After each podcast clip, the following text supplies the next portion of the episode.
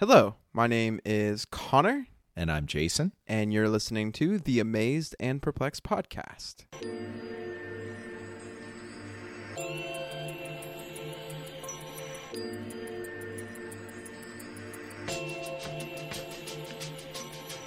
This episode is part two in our series on death. And so if you're jumping in now and you want to hear where we started, you can go back to last week's and get caught up that way. Today, we're going to be interacting with a passage that is, is very familiar to all of us. It's found in Luke chapter 23, starting in verse 39. One of the criminals who hung there hurled insults at him. Aren't you the Messiah? Save yourself and us. But the other criminal rebuked him. Don't you fear God, he said, since you are under the same sentence? We are punished justly, for we are getting what our deeds deserve, but this man has done nothing wrong. Then he said, Jesus, remember me when you have come into your kingdom. Jesus answered him, Truly I tell you, today you will be with me in paradise. So, what amazes me about this passage, if you look at the other gospels uh, that record this, they don't record the interaction that Jesus has. It says they're hurling insults at him, and this gives us not a competitive view, but a, a deeper view, because it is true. This man is hurling insults. And I just think if I am condemned to death and it's completely unjust, even if I have a sense that God is going to do something greater, where is the retaliatory spirit in Jesus? Where is Him saying, at the very least, son, you're stupid? Uh, you know, e- even in kindness, saying you're ignorant is showing, stay in your lane. You know, you you don't know what you're talking about. This one that's hurling insults, Yes. and his lack of defensiveness, because I am so defensive. And I mean, he's in pain. It's not like Jesus is sitting and he's had a relaxing day. And, you know, I mean, he's been up for 24 plus hours. He still can feel the sting on his back. He's thirsty. He's, he's hungry. He's got some nails. And yeah. He's, I mean, from my understanding, he's naked. There are people shouting at him. Like, none of Mhm. this is happening in a vacuum. And he's quiet. I mean, he only responds to the person to offer hope yeah. and that that amazes me. What what about you? What amazes you? That does that that is pretty amazing. It's it's so cool to see that Jesus is still Jesus even at the worst moment. Um, and I don't know if I even ever even thought about it from that perspective. What amazes me about this passage, the criminal who's hanging next to Jesus, who is not insulting Jesus, says, Then he said, Jesus, remember me when you come into your kingdom. This man has a very deep view of what the Messiah has come to do. Like when you think about this tension that is found all throughout the Gospels of the disciples not getting what Jesus is here to do, that they think he's come to establish this Davidic kingdom, overthrow the Romans, and, and do all this sort of thing. And and to this moment, it seems like the disciples still really aren't completely getting what Jesus has come to do. And yet, this criminal, this this criminal who is being uh, assuming like rightly put on the cross to die has like a deeper understanding of what God is up to. I mean, that's pretty incredible. I think that is a brilliant observation, and especially in contrast to the apostles who just hours before were saying, "No, you won't die. Mm-hmm. Um, we refuse this pathway for you." I just I think that is, and I think it speaks to me of I have to be very careful to say who God won't speak through or what God won't speak through. Because my assumption is if you knew this criminal now he has this fascinating honesty you know uh, you talk about being non-defensive in that regard. He's not defending himself but Jesus. But my assumption is if you go back two weeks or a month whenever he was walking the streets that he would have been perceived as untrustworthy that he would have not been invited into the apostleship you know. Uh, and yet uh, his awareness for whatever reason, and is that the Holy Spirit? Like I have been told stuff by people who have no respect for God, none, and it still resonates with me as God teaching me through that person, mm-hmm. and that is that is amazing. I I've never thought about that. So what perplexes you about this interaction? Sure. So it's this it's this incredibly famous line, and Jesus' answers basically this confession, this this plea from this man that he would be remembered. Truly, I tell you, today you will be with me in paradise. And like we talked about last week, what happens after death? It is it is definitely not settled, right? There's a lot of discussion. There's a lot of there's a lot of debate over what exactly happens, what it looks like, how much of you experience. And and the reason is there's seems to be conflicting reports almost. Most of the time in the New Testament specifically, when it talks about a person dying or a person being dead, it refers to them being asleep or sleeping. In fact, last week when we talked about Lazarus, that's what Jesus said, right? Jesus said, you know, when Jesus said, "Oh, he's just sleeping," and then the disciples were like, "Oh, well, he's fine. Just you know, let him let him chill out in his nap." And like, no, no, he's dead. It's very perplexing. What does this mean for us? What is this idea that this man will be with Jesus that very day in paradise? I totally agree, and this is exactly what perplexes me.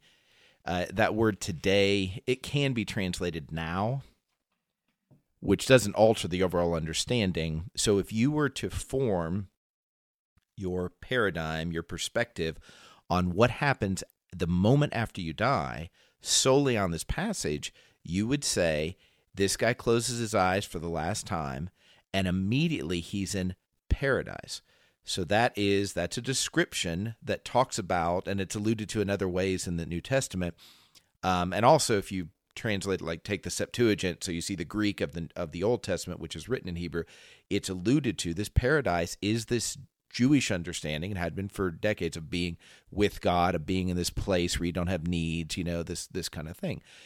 So this is a very direct statement in an otherwise nebulous reference to, to death. Uh, and and you're right. When you look at the New Testament, falling asleep is the term. Uh, it, it goes to when Jesus goes and sees Jairus's daughter uh, he he referenced her. You know, they say she's dead. So this is in Mark five, but in Luke he writes it in a very a, a, even a clearer way because they initially they say, "Hey, don't bother Jesus, Jairus." Um, because your daughter's already dead, he might have been able to heal her, is the implication, but he's not going to be able to raise her from the dead because at that point there was no, he hadn't raised anybody from the dead, and so uh, they are saying what we would say, hey, don't bother him. You know, and, and I would even think when you brought Jesus to your house, wouldn't you be bringing a spectacle to your house? So if somebody's already dead, you're like, mm-hmm. let's not have that, you know, come to our house. When he gets there, he tells the inner circle basically, he says, Hey, I want you to leave. She's not dead, she's asleep. And they all laugh at him. They're out. He raises her. And it says there in Luke chapter 8, verse 55, her spirit returned, and at once she stood up. And when we think of spirit return, that means the spirit had left. So then that we would call that a person has died.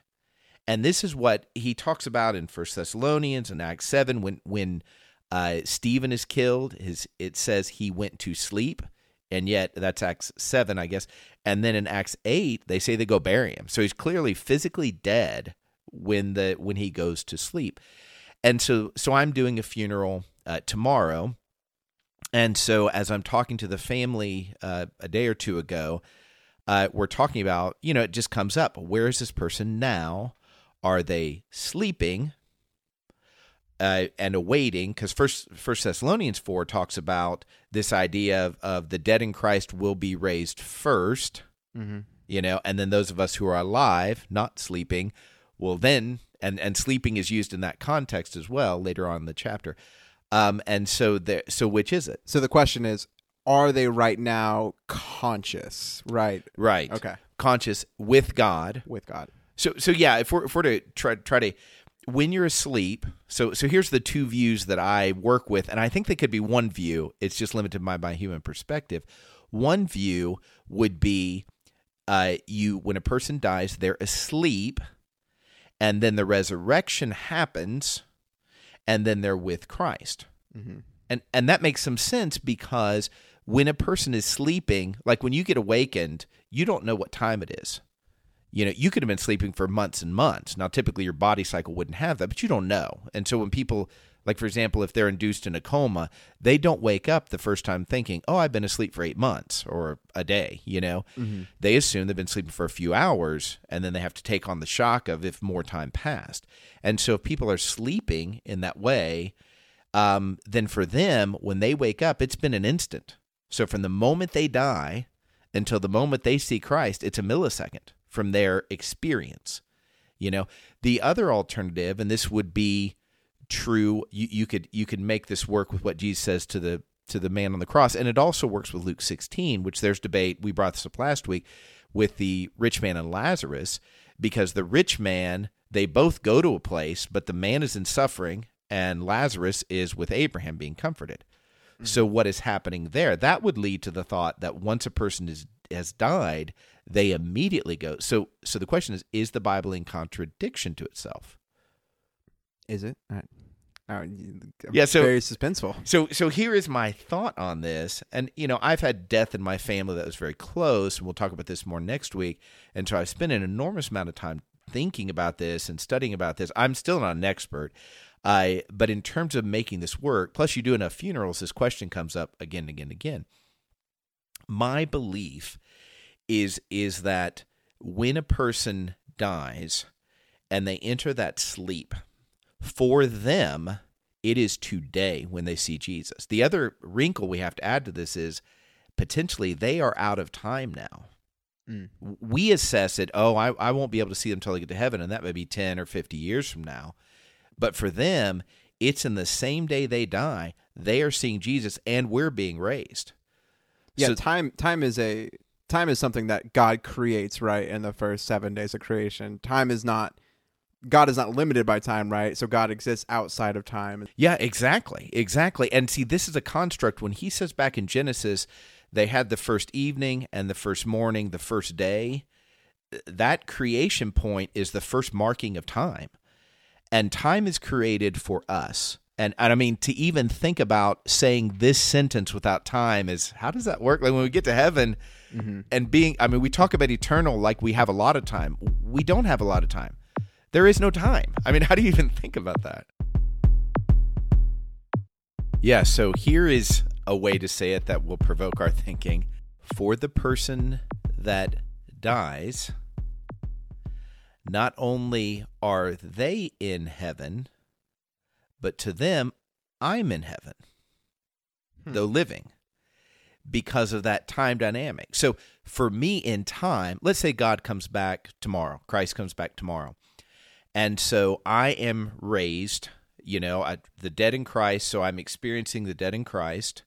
But the, the idea is when Christ comes back, time stops. There's no need for time. We move into eternity. That that's the way I understand it. And if, and if you, the listener, or if you, Connor, know, mm-hmm. well, wait a minute, what about this verse? And it says time extends into eternity in some level this idea of when the when the trumpet sounds, the final age. Yeah, yeah, I mean, I mean, it's just time stops. Now, if you have a who knows what our listeners think in terms of rapture and a thousand year reign, I have an assumption that would need another drill down that I'm not ready certainly to do, or maybe never would be ready.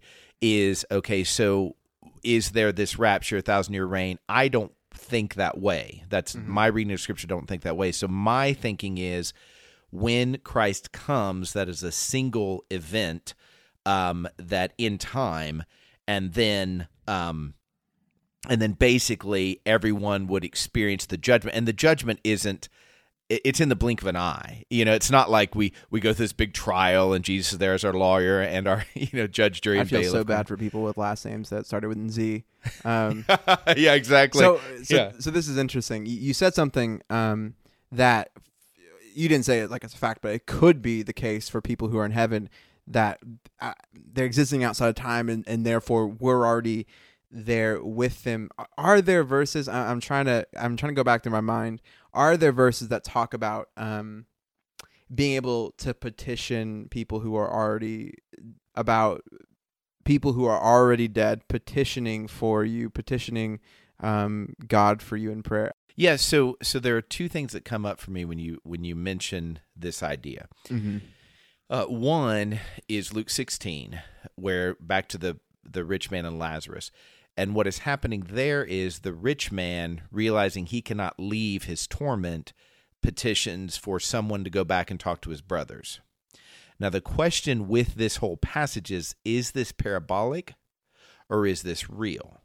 because he tells that story and the parable of the shrewd manager, and the one that would say it was it was real is saying, No, you leave earth immediately after death and you go and you're with Abraham, you know, or at least you're in comfort or you're in torment immediately. Like before even the resurrection of the dead, you know? Mhm.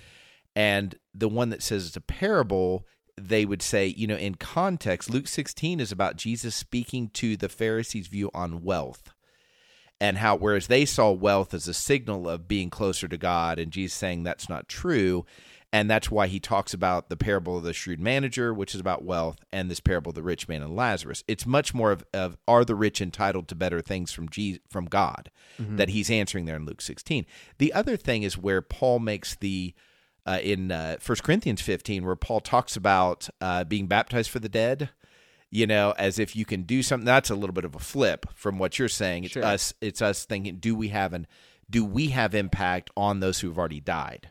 You know, and of course, if you know much about Catholicism, way way back where they bought indulgences, where if you you paid money, you could bless people or you could be baptized for the dead. I think there's some views on Christianity in a very general sense that that you're baptized for the dead uh, Paul's reference there, man, it's very cryptic. My sense is he's saying he he's speaking in a very tumultuous to a very tumultuous audience in Cor- Corinth, and they're doing a lot of practices, and he's making an appeal for because people were saying resurrection it doesn't count, it's not going to happen, you know, it's not real, and he's saying then why are you being resurrected for the dead? I don't think he's advocating being resurrected for the dead. I think I think he's reasoning with the real people, which is why we you struggle when you make epistles a letter complete doctrine Oh, and yeah. and don't take into account he's talking to real people with real misunderstandings here and nobody's more misunderstanding the gospel than the church of corinth. So i don't think that's a that's a strong enough verse. So i don't get the sense in scripture that the people in heaven are having an impact on the people Mm-hmm. on earth. So so I, I don't i don't let me be more specific. I don't know of any evidence in scripture that says my grandfather my grandmother uh, all my grandparents who are dead that they they can make an appeal for me now when you go into revelation you have the dead praying you know now now they're saying how long you know they're Sure. not they're not saying hey will you take care of jason on earth or whoever their corollary loved one would be. And you have to be very careful to take something in revelation and make it a literal uh, a literal thing you know because he states you at the can't, you beginning can't it's fool, a vision You can't fool me. I've read Left Behind. Um, so for me, this is an area that I, I'm just I'm a learner. I have no settled like I, I don't feel like I have like a great handle on this. So I'm, let me talk through this. So the basic understanding that I would have received that I've read about received over the course of my of my young life is the process uh, the, the main the process is you die there's heaven right where you go and you're with god immediately. Then there's the second coming the resurrection of the dead and god makes new the earth. There's the new heavens and the new earth and the new jerusalem. And then that's that you know that's our ultimate final place that we find ourselves. Um and so what i'm hearing hearing what you say what you see in scripture uh, once you die in, effect it, it's still the same sort of thing. You're still immediately in the presence of god but you kind of skip that middle phase or not that you skip it but that's what that's what you see the script, scripture saying Right. And to be clear, for those experiencing time, which would be the living, you know, mm-hmm. they the conscious yeah, the conscious, those who are conscious, those that are still, let's say, trapped in time, their perception is my loved one is not suffering. They're asleep awaiting the judgment day.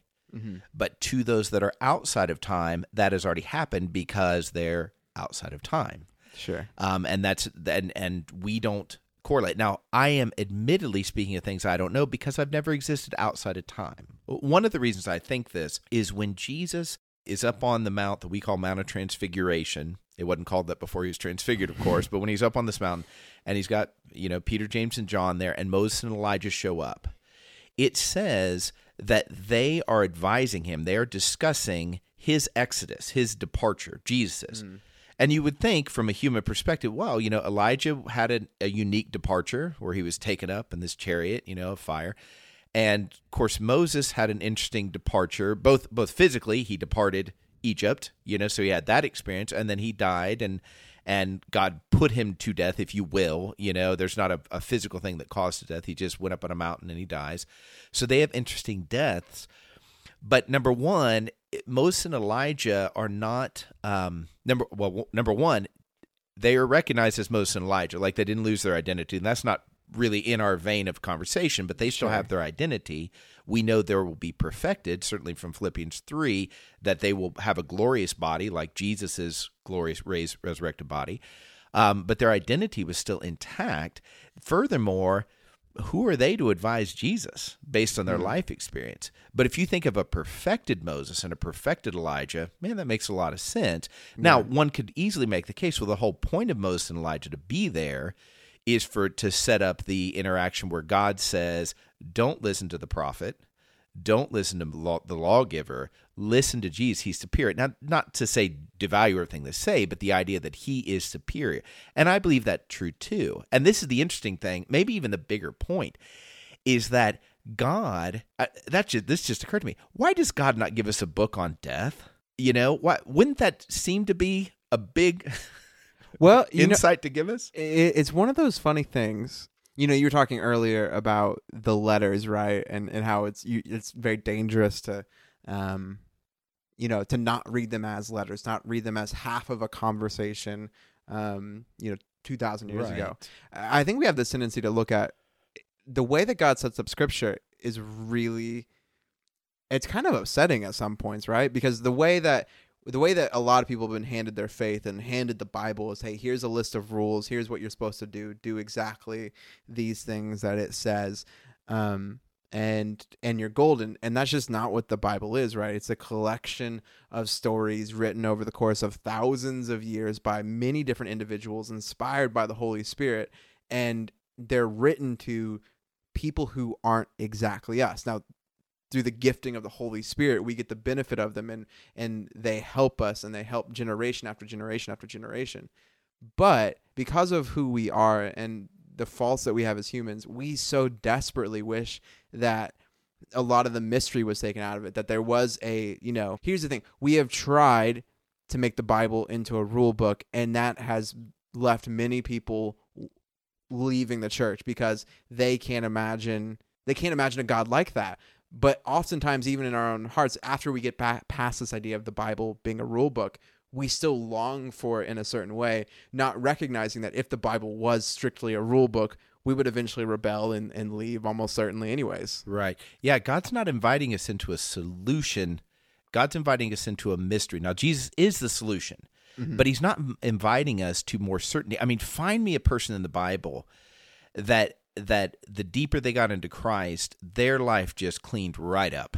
Yeah. It just got so certain and predictable, and I know what's going to happen, but we long for predictability. We long to know exactly what we're getting into. And I mean, I can't bring this to bear enough. When God says, My ways are not your ways, do you know what he means? He means his ways are never going to be your ways. If mm-hmm. you understand what we would perceive as just more than any other human being on earth has understood about God or the Word of God, his ways will still not be your ways. He will still be beyond us. And and this is where, where I was kind of going with why didn't he give us this book called Death? Or we can make case, why don't you have a, a book on how to be a good husband, how to be a good wife? That would have been really helpful. Yeah. But he's not inviting us into our own ability to save ourselves or understand it. He's inviting us into an opportunity to trust him. And that's what you see in the Bible. It's neither a rule book nor even a love letter. I've heard it compared to that, though there are rules and there are parts, obviously, an expression of love. This is a historical account of him interacting with terribly flawed people and him loving them. So, in that regard, it's a love letter, but not in the sense of of man, you'll be so sure of his love you can be, but he's also inviting you to trust him when it seems unloving. You're, I mean, how can you Oh. look at some of these stories and think, "Oh, that's an ultimate"? But he let So- that person die. So for this is this is really fascinating. So if you grew up in any sort of church like with any sort of church background and you went on a retreat or you went to church camp, you might have experienced a situation where it's at the end of the week and you are given cards to write to different people at this retreat or a different church camp. Have you experienced something like this, Jason? Yeah, it's a fairly common thing. I've experienced it many, many times in different many different contexts where you have to look around the room and you see, oh, there's Jim. I spent the week with Jim and I have a prompt of saying something positive or I have something something loving to say to this person. And uh, it's usually always really helpful and if the people participate well it's really meaningful and you get all you get all this feedback back and you begin to read okay this is what this person loves about me. This is what they that what they saw in me this week that they loved.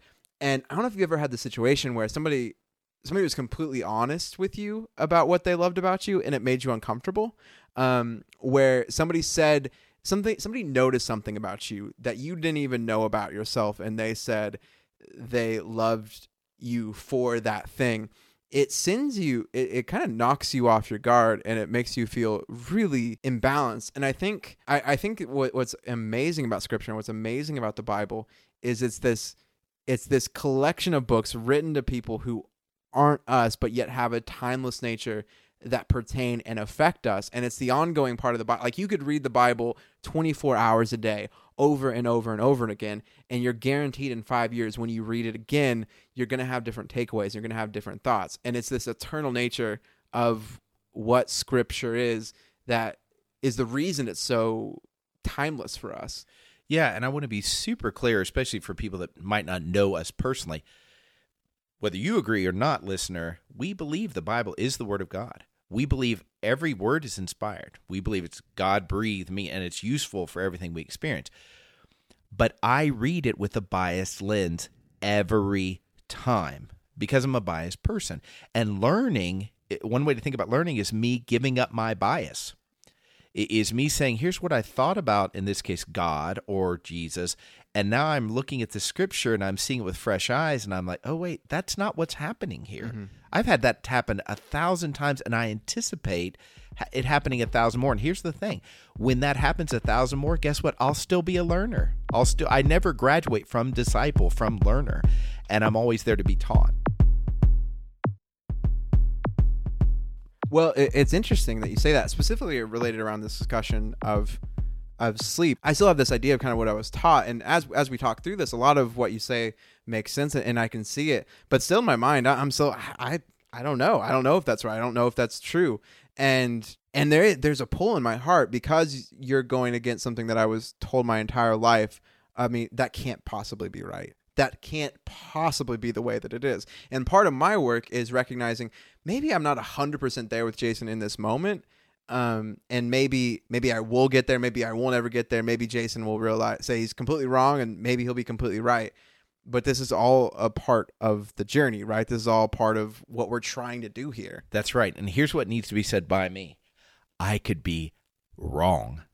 I may be wrong. It's predictable that I'm wrong, uh, and this this is the spirit of this podcast, and why, for me at least, I decided to say, "Yeah, Connor, let's let's do this." You know, uh, because most of the time when I hear from people, they're speaking from what they man they just studied it until they couldn't study anymore. They drilled down. These are their conclusions. And I think that's great. But but if you follow a person, if they are truly a learner, they'll write that book and then 2 years later they need to write a follow-up where they've adjusted that because again no matter how expert the expert expertist is right that didn't make any sense but you get it Yeah. um they're still their ways aren't god's ways he's got more to teach and this dynamic of the holy spirit will lead you into all truth i don't think that's a one-time thing and now we have the bible and it's locked tight the word of god is living and active or it's not but if it is if god's right in writing that the hebrew writer's right in writing that then it's going to teach us new. Now, part of that will credit to, man, I've grown and now I can understand it. You know, God's taught me these other ways and now the word comes alive. But I think even if you didn't change at all, you could read just one verse and God would teach you something new through that one verse um, every day, something new. The challenge is we assume we know, so we unknowingly take off our learner hat Yes. and we say, oh, yeah, that's the verse I know. Well, here's here's the really complicated part that I've found in my walk with God is there are things that I think think like really big things that uh, opinions and beliefs I held about God a year or two ago that I don't think are correct anymore. I don't think they line up with scripture anymore. But I can look back at those and go, okay, you know, maybe I needed to believe that specific thing about God at that time. Yes. And that's when you really get into some crazy stuff to go, okay, there was a reason that I I went through that stage of, of thinking that and guaranteed, you know, a year from now, six months from now, I am going to have things that I believe now that I am going to be convinced because of scripture are, are not the correct view of things. And yet it's still okay, right? It's this it's maintaining this perspective of I'm always a learner. I'm always trying to get closer to what God is calling me to and who God is and recognizing that that's just to be that's going to be my entire life. Yeah. And there's beauty in that. So redirecting back into this concept of what exactly happens after after death. The current idea, right, of there's the he- there's heaven, there's the intermediate intermediate place, and then you have the resurrection and the new heavens and the new earth. And you're presenting this. I'm not going to call it new idea because it's not new, but new to maybe you listener that um, the intermediate place, this the sleeping is a outside of time experience, and that people are still immediately after death in the presence of God, but it's at the resurrection. Is that correct? Yeah. So the only Yeah, twist it. the the only thing I would add is there is an intermediate place, Yeah. but the people that have died they don't experience that intermediate place. Okay. So the question is, do you see like right thinking about God and, and stuff is, really good, but do you see a benefit to this new perspective as opposed to this other perspective? Yeah. So here's what I'd say is the implication of this that would be beneficial. It has everything to do with our fear. It has everything to do with our trust. What I, I think I should be asking myself, what encourages me to trust God and what what tears down that trust in God. And one of those things is I now again, I don't think wishful thinking is what I'm espousing. I'm trying to take the scripture and say how how can you have sleep? And then how can he be in paradise the same day? I'm i'm trying to, i believe the word of god is complementary though it may not be obvious immediately how it's complementary. And so i'm merging the passage we started with with this idea the dead in christ will rise first and this kind of thing. And their insistence and the repetition of this person is not dead they're asleep and he says that because he wants to give us something we can understand that when i'm asleep i'm completely unaware of time and when I wake up, I don't know if half an hour passed or 50 years passed. I just don't know because to me, it's a millisecond. It's I don't remember exactly when I went to sleep and when I wake up. You know, this I have to go outside myself to say how much time passed. And so that to me makes it it removes the uncertainty that I feel like when, when we get into these discussions where we're taking, especially when we're taking things out of Revelation, and making these these references which John himself says this is a vision. And if you know anything about visions they're not exactly what the people experience when they're living out those visions when they come to pass.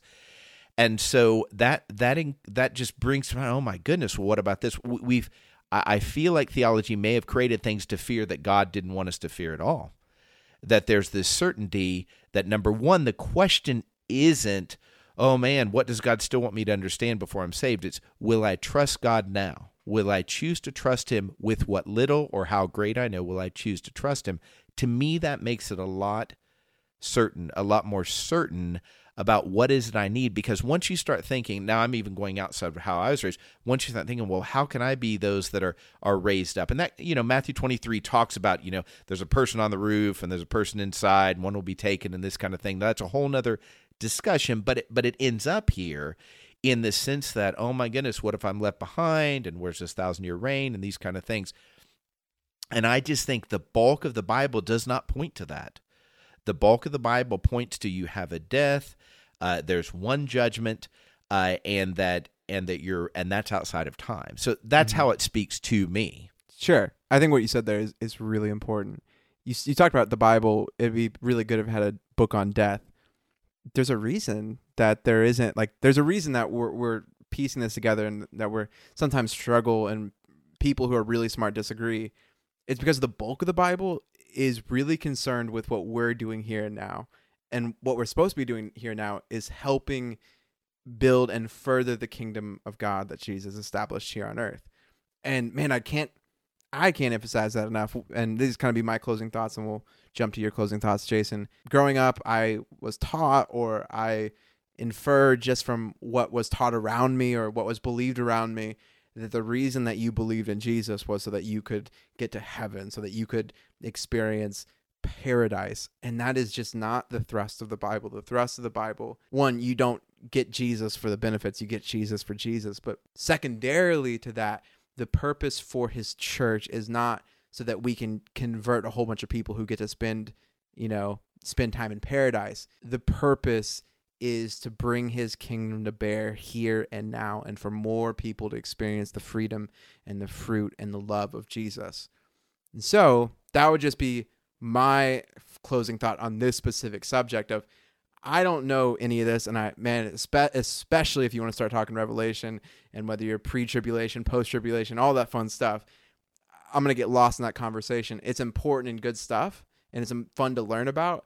But I think it's mu- like we can't get lost in the weeds of what will happen and lose focus on what is happening here and now. I would want to close with uh, what you just said was is gold, and and I think church history speaks to somebody fixating on one subject and missing the bulk. Uh, let me let me reset. It. I think the mistakes in church history is where you focus on one verse that comes alive to you, and that's a beautiful thing. But then it becomes the whole, and I think that's the challenge. the The overall thrust of Jesus' life is: Will you participate me? Will you trust me? And what you said is exactly right. The fact that there isn't this, hey, before we go on, you have to understand death. You have to. You know, that most of what we know about death comes up parabolically where Jesus is making a totally different point. He's not even talking about death, you know, like even in the sheep and the goats, what's he trying to prove there? His thrust there is how are you treating people? Are you are you taking care of people? And do you understand when you take care of people, you take care of Jesus? And and this is an expression, it has to be expression of our trust. If we don't have trust, all the service in the world is useless if we're not trusting in God with that. But Jesus isn't scared of death. It's the opposite. He refers to it almost casually. Like like most of even what we're talking about, it's almost a side issue. Mm-hmm. You know, it's much more about his interaction with the prisoner than it is about him going a deep dive into what paradise is. It's like when we're talking right now, when we were talking about what we are going to talk about and doing this series on death, I carried a lot of anxious energy because people have some really strong opinions on this, and this could offend some people. But for Jesus, I mean, Jesus knows it all, but there, there, he doesn't carry that same weight or same energy. Yeah, this is like a lot of things with Jesus. You would think he would say, okay, before we go on, you have to get this he's not even interested. Like he never sits down and says, "Here's exactly what you need to be anticipating." Almost everything we have is a is a side. It, it's part of the the fabric of his storytelling, not the point he's making. And so That's then, good. and and next week, what I do want to talk about is the idea of of of just the dynamic. Not that we can describe what the new heavens and new earth are. You know, we we can you know reference people and they say this and it makes sense to me. But more is why is he not afraid of this? You know, and what can we learn? And then secondarily is how do you help people that are afraid of it? Mm. How, how, do you walk beside them? What does Jesus give us for the person that doesn't believe in God at all, or doesn't believe in death, or believes in death but is scared to death? Um, you know, I, I think those are those are important things that we can talk about in our framing of what it what it is to be amazed and perplexed by walking with this Almighty God and His Son Jesus. Thank you for listening to the Amazed and Perplexed podcast. Next week, we'll wrap up our series on death. We so appreciate you listening. This has been a huge blessing for us. This has been beneficial to all sorts of people. This is something that Jason and I did by ourselves, not talking to people, and the fact that we get to do something that we love and that we would be doing anyways, and it's a blessing to you. Uh, it's just incredible. We would be so blessed if you would consider sharing our podcast, uh, as well as just leaving a review on Apple iTunes. I don't know why I said Apple iTunes. That's silly. Leaving a review on iTunes or whatever source you get your podcast from. It would just be such a blessing for us. We love you. We hope you're well. Grace and peace and love.